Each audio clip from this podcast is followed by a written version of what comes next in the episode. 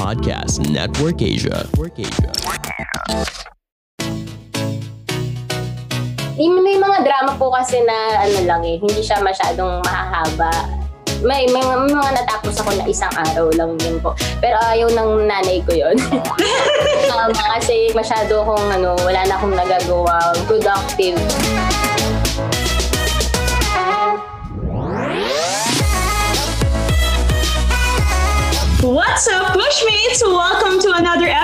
Push Pets Live. My name is Gary. Today, masayang kwentuhan ang matutunghayan nyo kasama ang certified K-drama fan. Let's all welcome Cristel Fulgar. Hello, Cristel! Hello po, hello po sa inyo lahat.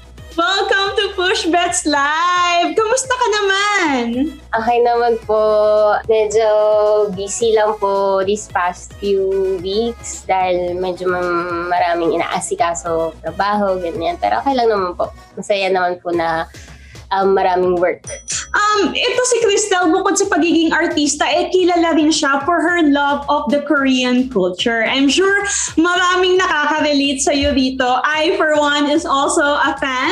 Kaya naman, pag-usapan natin ang love mo for K-pop and Korean dramas. Kailan ba ito nag-start? Actually, sa ma- mas into K-drama po talaga ako kaysa K-pop. May mga napapanood na ako sa sa kapamilya channels, ABS-CBN, ng mga dub na Tagalog dati like Princess Ours, yung mga nabibili po ng ABS ng mga K-drama. Pero yung talagang hindi nakadub, siguro mga college po ako, na 17 years old. Doon po ako nag-start manood.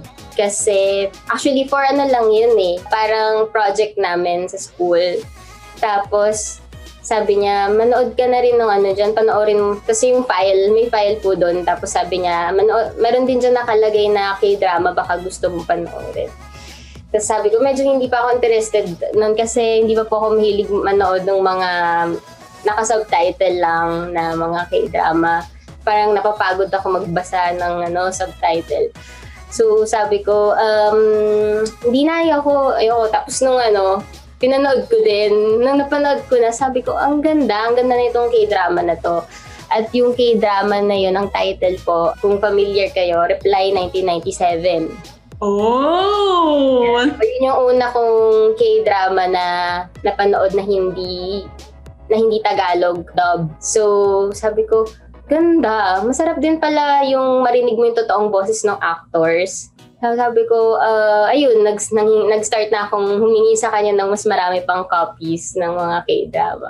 Doon pala nag-start. Eh, I'm sure marami ka nang napanood na K-dramas. Kung meron kang marirecommend na all-time favorite, kahit tatlo lang, ano ito? Ako madami po eh. Pero um, ako po kasi mas gusto ko yung mga feel-good K-drama lang. Yung, yung mga rom-com, yung hindi ka masyadong stress. Maraming magagandang K-drama pero yung mga type ko lang talaga, yung pangpagaan po ng feeling. Kasi after a long day na sobrang nakakapagod, yun yung stress reliever ko, parang K-drama. So, ang mga gusto ko kagaya ng um, Reply 1997, Reply 1988, yung dalawang Reply series po na yon at saka uh, siguro yung mga una na lang papasok, uh, Fight for My Way.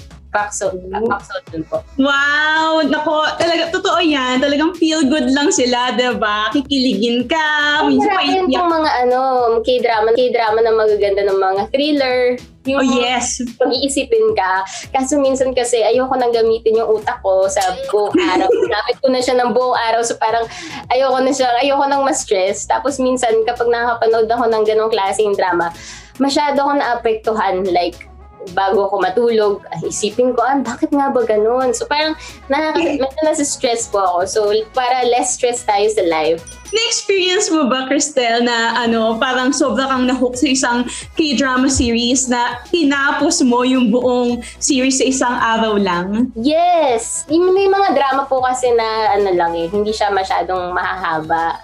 May, may, may mga natapos ako na isang araw lang din po. Pero ayaw ng nanay ko yon um, kasi masyado, parang masyado akong ano, wala na akong nagagawang productive. Actually, dati pa yon mga kabataan base ko. Wow, kabataan base.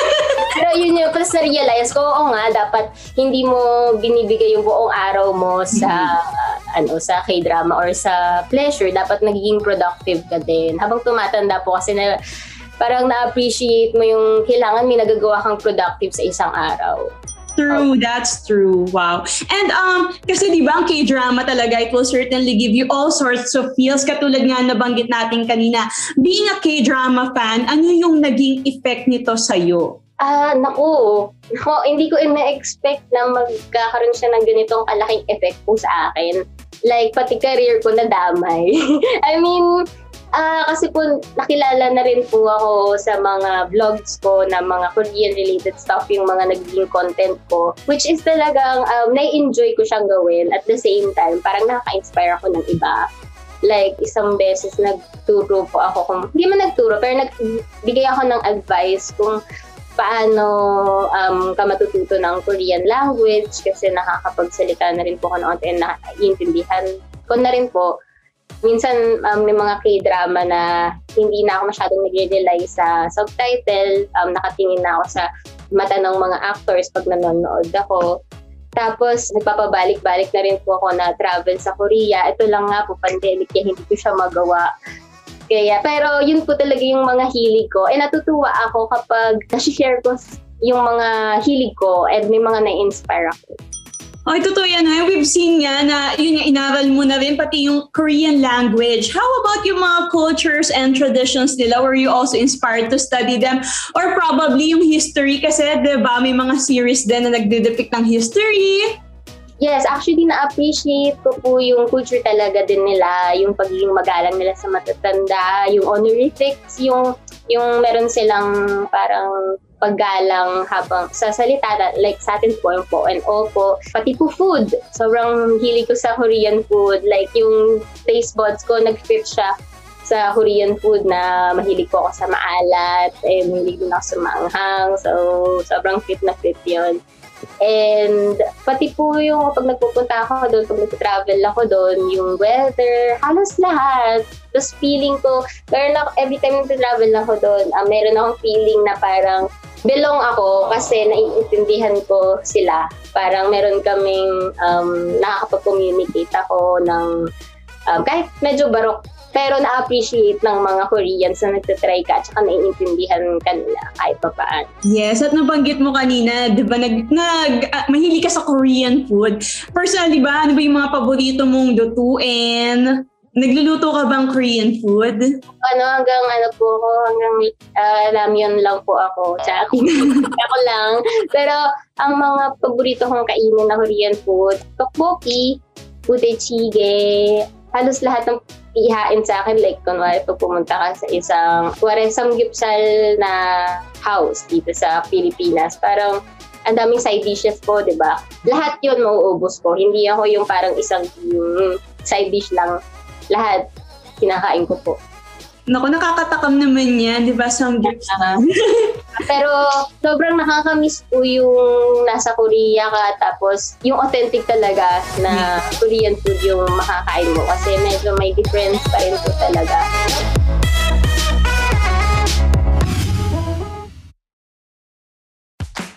Hey, Joe and Rika here. Are you enjoying this episode? Hope you can also check out our podcast where we talk about a bunch of stuff that we're currently into, our topic of the day, and we can also answer questions from you. Anything goes. Anything Goes with Joe and Rika is available wherever you listen to podcasts, powered by Podcast Network Asia. Check us out after listening to this one. Cristel, we know that you also have Shingus or friends from Korea. At isa na nga rito si Johan Kim or si Big Boss na kilalang kilala ng mga followers mo. Magbalik tanaw lang tayo sa inyong friendship. Take us back nung panahong nagkakilala kayo at naging close. Ah, um, so ano po, nagkakilala kami 2018 pa lang po, uh, October kasi meron pong event sa Korea and isa po sila sa mga naging organizer. Tapos uh, sila po yung mga nagdala sa amin, mga influencers dun sa Korea para i-cover yung event. And actually ganun lang po. Tapos parang nagbigay sila ng extension para i- ma-tour pa namin yung Seoul. Tapos sinamahan din po nila kami. And parang si Big Boss po kasi yung parang in charge nun sa Philippine team. Marami po kami influencers from Southeast Asia. And si Big Boss po yung parang in charge dun sa uh, Philippine team. So, kasama namin siya nag-tour. So, ayun po, parang since nakakapag-Korean naman din po ako nung kahit pa paano, na, na, nagkakaintindihan po kami. So, ayun po. Which is it, Big Boss po kasi um, matagal na rin dito po siya lumakay sa Pilipinas. 15 years old lang siya. Um, nagpunta po siya dito. Tapos, ah, nag-aral din siya dito. So, talagang may pusong Pilipino po talaga si Big Boss. Kung walang pandemic, 20 years na po siya dito sa Pilipinas. Wow! Ang tagal na rin pala.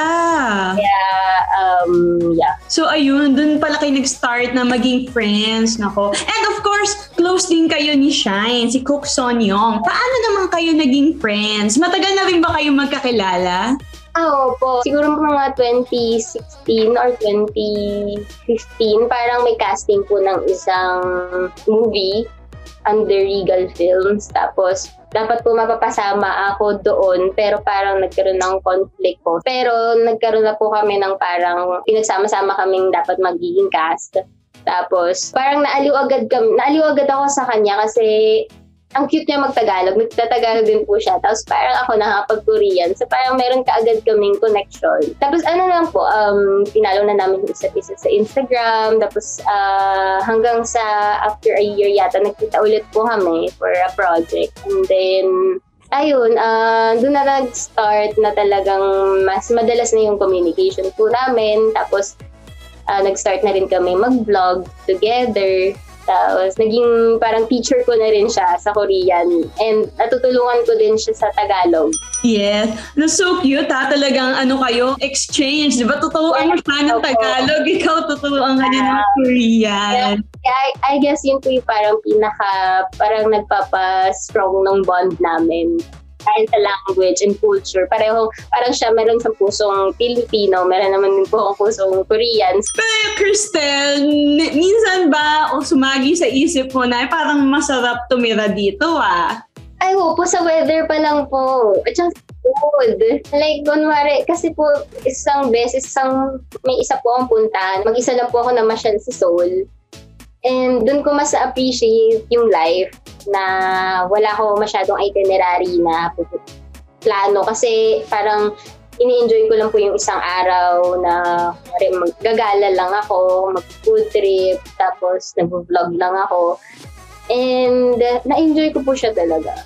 Yung ano rin po, yung parang privacy, kasi kahit po mag-commute doon, like hindi naman po ako kilala doon, di ba po? Parang um, kahit maglakad-lakad ako kahit saan, and pati po yung safety, na-appreciate ko din po. Kaya sa, sa masabi ko sa Asia, uh, Korea po talaga yung favorite country ko. Oh, yes. Um, do you ever see yourself settling down there someday?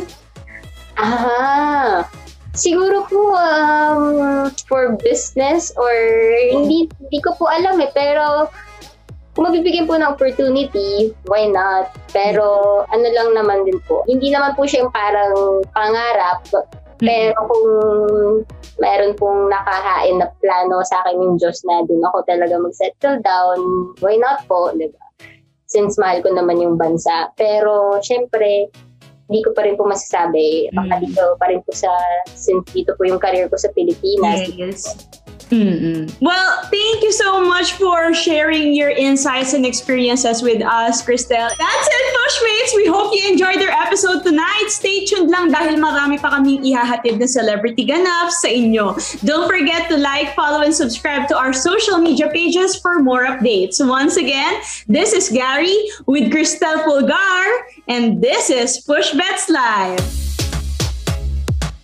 Mga kapamilya, thank you for listening to another episode of Push Bets Live. We hope you enjoyed our episode. Make sure to follow the podcast to be updated with our new releases and visit our official social media pages on Facebook and YouTube at ABS-CBN Entertainment. Push Bets Live is brought to you by ABS-CBN Entertainment, co-produced by Podcast Network Asia and powered by Podmetrics. See you sa next episode!